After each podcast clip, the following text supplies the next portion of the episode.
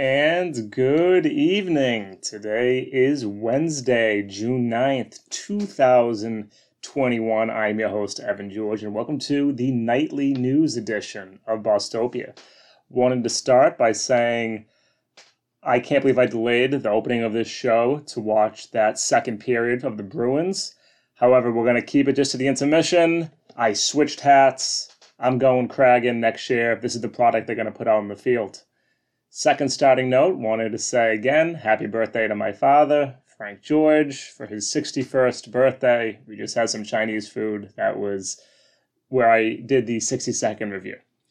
But in a rundown of the top stories of today, two are very recent. Five more Boston police officers were found to be involved with the ongoing overtime corruption scheme. Can't say it enough. They are only focused right now on the evidence unit. God knows how many other Boston police officers were involved in what is clearly widespread practice. Second, we have two more resignations from the Boston City Council who were caught venting their frustrations at wealthy whitey residents of West Roxbury, referring to them as Westy Whites. That was my tongue twister. BPS schools lack proper air conditioning, HVAC, and in some, in schools I've taught in, don't even have window blinds, creating what was referred to as a greenhouse effect that students had to go sit through an unnecessary MCAS testing of. 620 deaths just in Massachusetts were found directly linked to car emissions, the highest in New England by far. Also, the recent passage of the fair share to make it to the ballot, which will be the beginning story, and what is going on with Uber, a by request story. Before we get into the fair share, I just want to say that you can also request I cover some stories if you want to leave me a Q&A on TikTok, if you want to reach out to me on Twitter for the other audience, always feel free to do so. And I love to talk and clarify things as we go but this was brought up by a, a few different people wanted me to hit on why are Uber and Lyfts so expensive in some areas? Why are there not enough drivers? So I will be discussing that. But that's going to be the second story. The first story and the top news for today that I want to go into is about the Fair Share Amendment because I have no doubt that we are going to see op eds we did yesterday, we did today, and we will continue to throughout now until the fall of 2022 when we all get to vote on whether or not to add 4% on the income tax, state income tax of our wealthiest residents. So here's um, and I believe I always mess up her last name. Turnan, Erin Turnan from the Herald does a quick recap of what happened today, reading directly from the piece that was published just a few hours ago. A controversial wealth tax is finally headed to the 2022 ballot, but politicians are predicting a heated campaign season before voters decide if Massachusetts millionaires should pay more in taxes. Now, this is a good time to remind my TikTok audience that I recommend hopping over to Twitch, to YouTube, to Facebook, where I broadcast there, because then you can see the visuals that I'm referring to, and I also get to look at you rather than you kind of just staring at my chin. But Back to the piece, reading now from Senator Jason Lewis. Our wealthiest residents can afford to pay a bit more in taxes to help fund investments that expand opportunity and make our Commonwealth more just and equitable for all. Voting went by a 159 to 41, which is a great margin. And again, this does not pass this increase. This merely allows it to appear on the 2022 ballot. The Raise Up Massachusetts Coalition applauded lawmakers for approving the proposal. And I will get more into some of the disingenuous arguments against it in just a moment. And let's actually switch right to that, and then I will explain just a little bit more about just how poor of a job they are already starting to do to defend it. And if you are ever looking for the weakest possible argument, Fortunately, we have um, Jeff Jacoby, who still has a column uh, for the Boston Globe, beginning with his uh, entry into this. A century old provision of the Massachusetts Constitution commands that if the Commonwealth taxes income, it must do so at a uniform rate. Again, another way of saying that uniform, everyone has to pay the same state income tax. Doesn't matter if you're a billionaire, doesn't matter if you work minimum wage. Five times in the modern era, the piece continues 1962, 68, 72, 76, and 94. He describes them as tax and spend liberals have invited voters to discard that rule. Five times voters had said no. And I got into a brief back and forth with the Massachusetts Fiscal Alliance, who said that the voters have already said no to this five times. And of course, I had to point out to them that the most recent time was 27 years ago. And back then, including from the 1960s until really just until about 2008 with the financial crisis, people believed in trickle down economics. People believed that we should let the rich have as much money as they want, and then we will all reap the benefits from it. 1994, Democrats and Republicans alike would have agreed with that. The era of big government is older, over. And so Massachusetts voters have not had a chance he calls it the modern era in the past 27 years to have a say on this to say do you know what? We have enough data we have enough evidence. We saw what happened with the 2008 financial collapse. We've seen what happened in the aftermath of that. And guess what? We are getting fleeced. Working class people are getting hustled. There was just another report in uh, ProPublica, ProPublica that details what the 50 uh, wealthiest people barely pay anything in income taxes and how they get around doing that and yet we continue to give them government contracts. That's a separate issue. Continuing. There is considerable arrogance in the way that advocates of the surtax blithely disregard the voters' repeated refusal to overturn the constitutional ban. Again, the most recent one was 27 years ago. So the idea that we can't vote on anything um, within a 30 year period, especially changes around tax policy, is ludicrous. And the reason we have to do this constitutional amendment is because, again, it's in the Constitution, so we have to change it. Nobody wants to uh, dictate tax policy through the Constitution, but because a bunch of idiots a century ago, this is what we have to do. Those pushing for a millionaire's tax sometimes justify the demand by insisting that the wealthy don't pay their fair share in taxes. And as I mentioned before, I don't like the language around fair share, to be honest, because I don't think there's really any amount that a billionaire could pay besides maybe over 100%, which is going to make things fair. But be that as it may. He continues If ever there was a time that state government didn't need more money, the time is now. I want to keep in mind that just yesterday, and I reported on it today, that we have classrooms here in Boston, America's oldest public school district, that don't even have window blinds. Never mind operating fans. There are still schools in BPS where you can't drink the water because it's full of lead. So the idea that we have enough money is again absolutely ludicrous. And now here's my favorite part, and this is where I had some fun with the Mass Fiscal Alliance today. But the strongest argument against the millionaire surtax is that it will deal a body blow to the Massachusetts economy. In a study released Tuesday, the Beacon Hill Institute, ooh, that sounds official, quantified the effects that will be caused by outmigration, the relocation of Massachusetts by businesses and high income individuals that will be a consequence of a steep new surtax. And now we have to pause there because that sounds really official. That sounds scary. They did a study and they quantified the effects.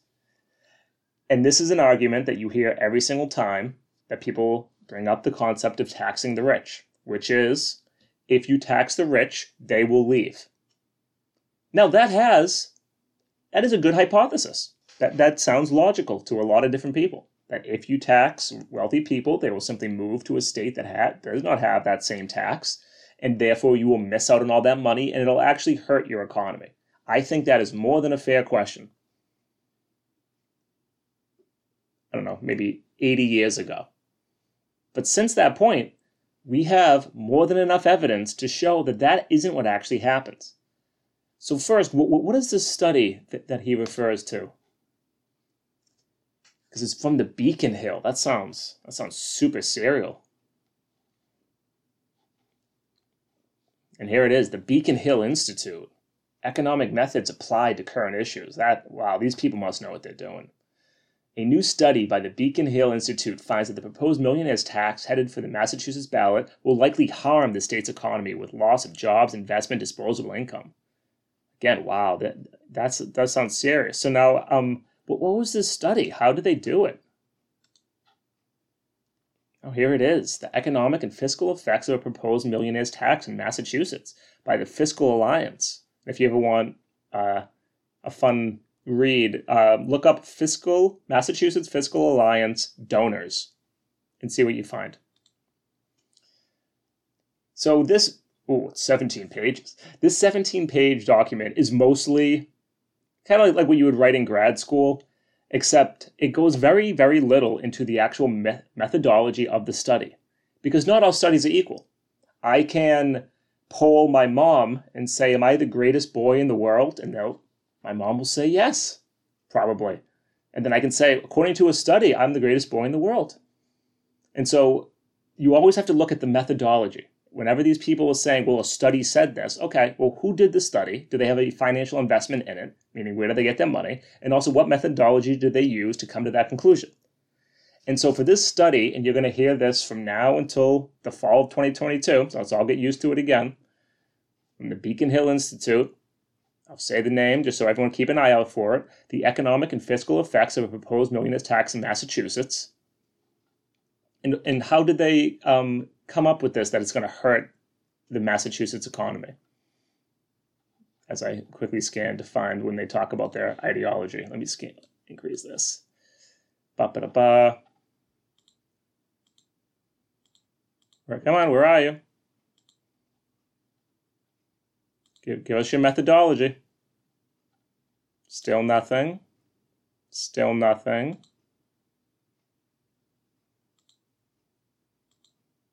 Oh my God. Come on. Where'd you find it?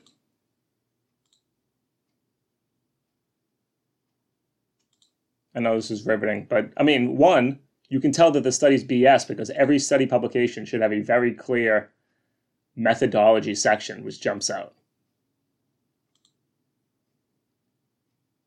Oh, here we go. This report attempts to fill that vacuum. Specifically, we find, and here's the quote using our in house computer model, that the effects of the economy will be as followed.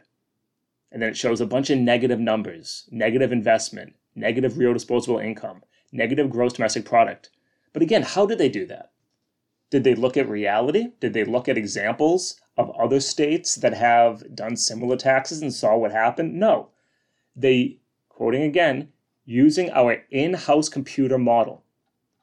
I can create an algorithm on Google Excel and I can make it say whatever I want because it's fictional. It's a bunch of variables that you can increase and decrease in weight depending on what you think is important. And all right wing economics, all neoliberal economics entire trickle down economics has been justified not by looking at reality and what happened, but instead, well, according to the model, it works. According to our Google Excel sheet, this works. And so, whenever you see that someone's study was done because of a computer model, it's BS. It doesn't mean anything because it's not based in reality. It's based on what they think reality should look like on a Google Excel sheet. So, what does happen? I went through this one yesterday. This was a study done in 2014, which looked at real world examples. Because again, we're not the first state to try something like this.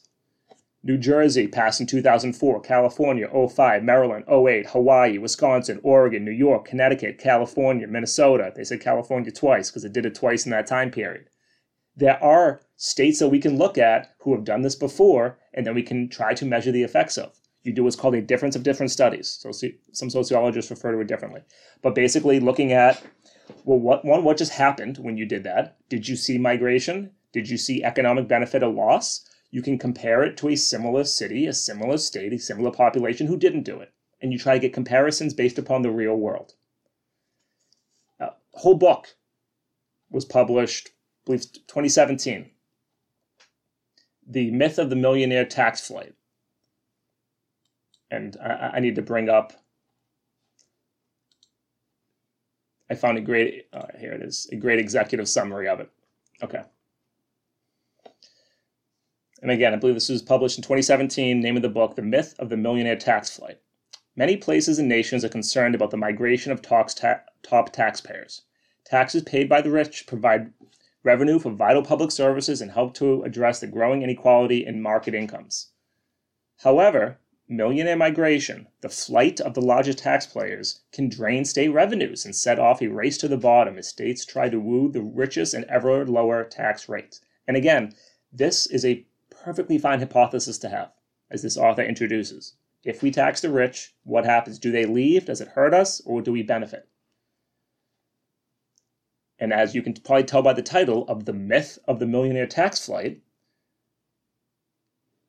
by Cristobal Young, I haven't read it. I'm looking forward to it. I think I maybe uh, saw a podcast or two that she was on.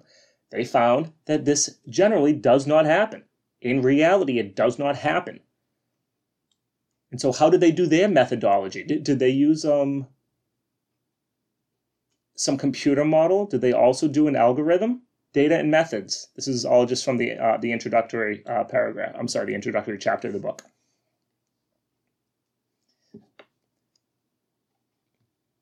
My reading now. My initial entry point into this research area was in studying the effect of the so-called millionaire tax passed in New Jersey in 2004.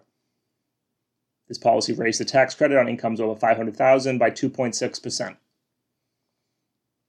The New Jersey Division of Taxation granted me and my colleague unique access to the complete NJ 1040 tax records from 2000 2007. Going further into what did they use as their data points. For this book, I drew on special access to the tax returns of every million dollar income earner in every U.S. state over 13 years, including 45 million tax records from anyone who ever filed a tax return with annual income of at least 1 million between the years of 1999 and 2011. This author didn't build a computer model, didn't set an algorithm, actually looked at the tax returns and saw what happened and where did these people go. And in their conclusion, reading now, it is tempting to think that without legal borders and citizenship rules, populations would readily spill across borders. But at least among people born in rich countries, national borders are much less important than we think.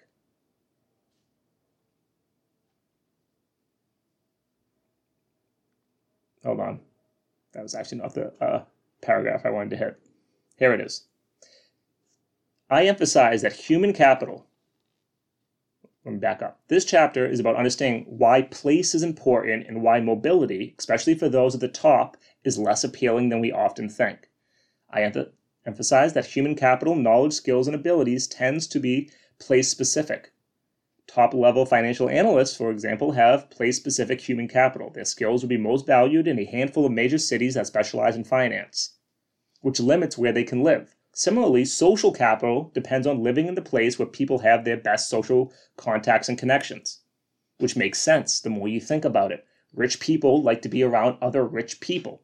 Rich people value the social networks. So that's basically how you get those jobs anyway. Their skills, uh, especially again the uber wealthy, I mean, they mostly just hop to city to city to two or three of them, mostly in New York and California, which I believe both have higher state income taxes than we do. By the time people reach the peak of their careers and enter into the top tax brackets of their states and countries, most have become embedded elites moving at one's peak career stage is rare because so much human, social, and cultural capital have already been invested in one's location. When you achieve success in a place, it becomes harder to leave. And again, there are hundreds of these studies that looked at real world examples that show you that when you tax the rich, they do not leave, they stay where they are you benefit from what you get back in taxation. Trickle down economics does not work. The idea that they will leave and run away is bullshit in reality. Anyone can build a computer algorithm which says otherwise, but in reality, it does not happen. this is again for I'm just going to catch up with the chats now. So if you have your questions, ask them now because I got to track different chat channels. This is a book called The Myth of the Millionaire Tax Flight How Place Still Matters for the Rich to combat what will be the main talking point that we face from now until November of 2022, which is that if we tax the rich, they will leave.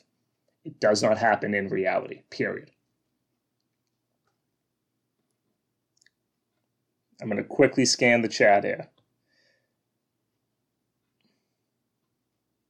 Thank you, uh, Super Gay Gnomes. I love you, Gnomes.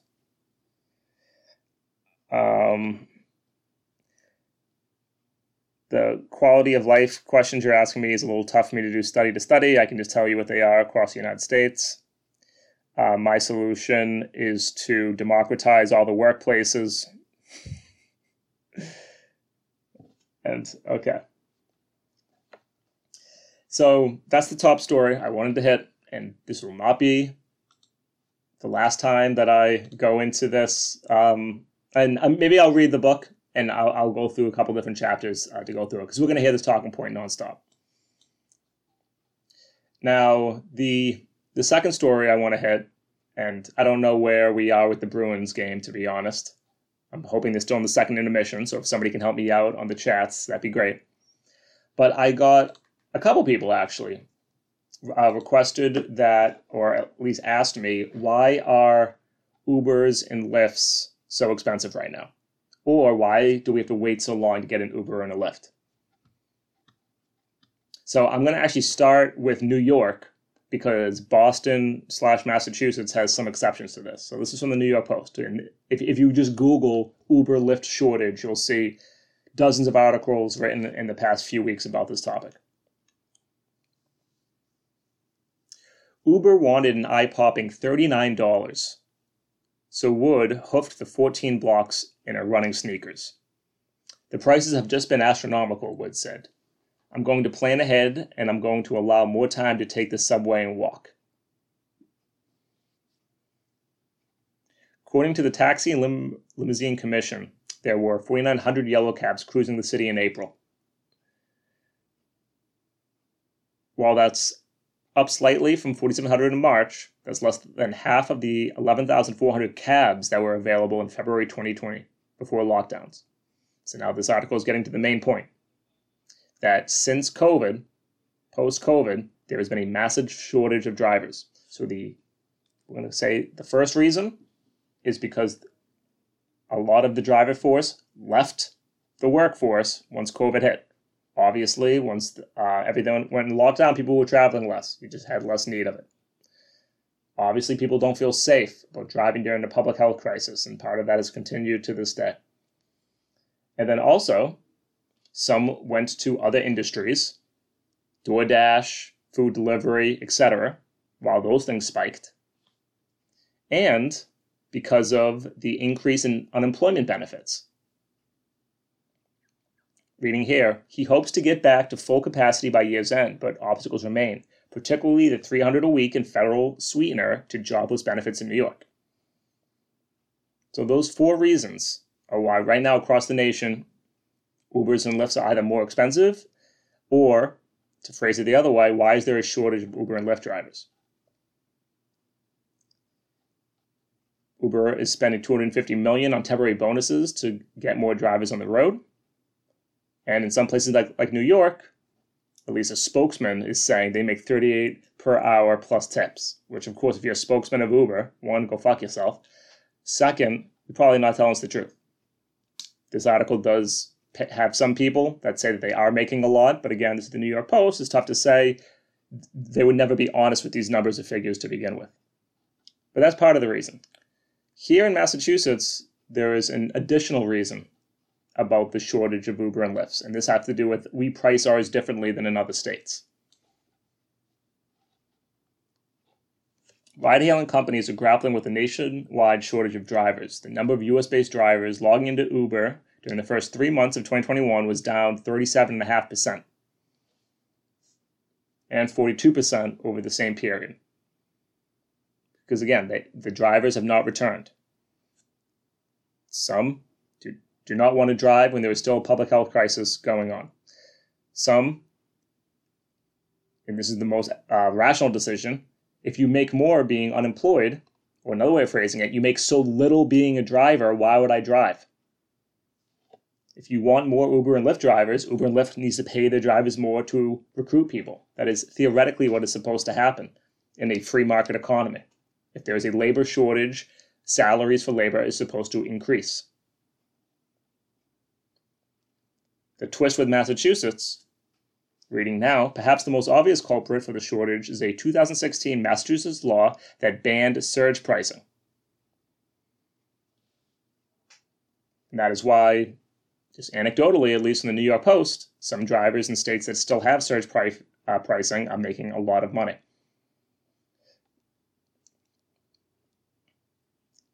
Now, outside of those factors, the big question mark, and this is true for a lot of things in this country, is what's going to happen at the end of September. Because we have the eviction moratorium, as weak as it has been, there have still been evictions throughout COVID. The uh, nationwide eviction moratorium ends, I believe, at the end of July. The moratorium on student loan payments ends in September. The additional $300 a week from the federal government, some southern states are axing it early, while others will continue to take advantage of it. I believe that also ends in September. And so once this money that is basically keeping people alive, making it so people don't have to go back to their shitty jobs as a waitress or a waiter, their shitty jobs as an Uber or Lyft driver.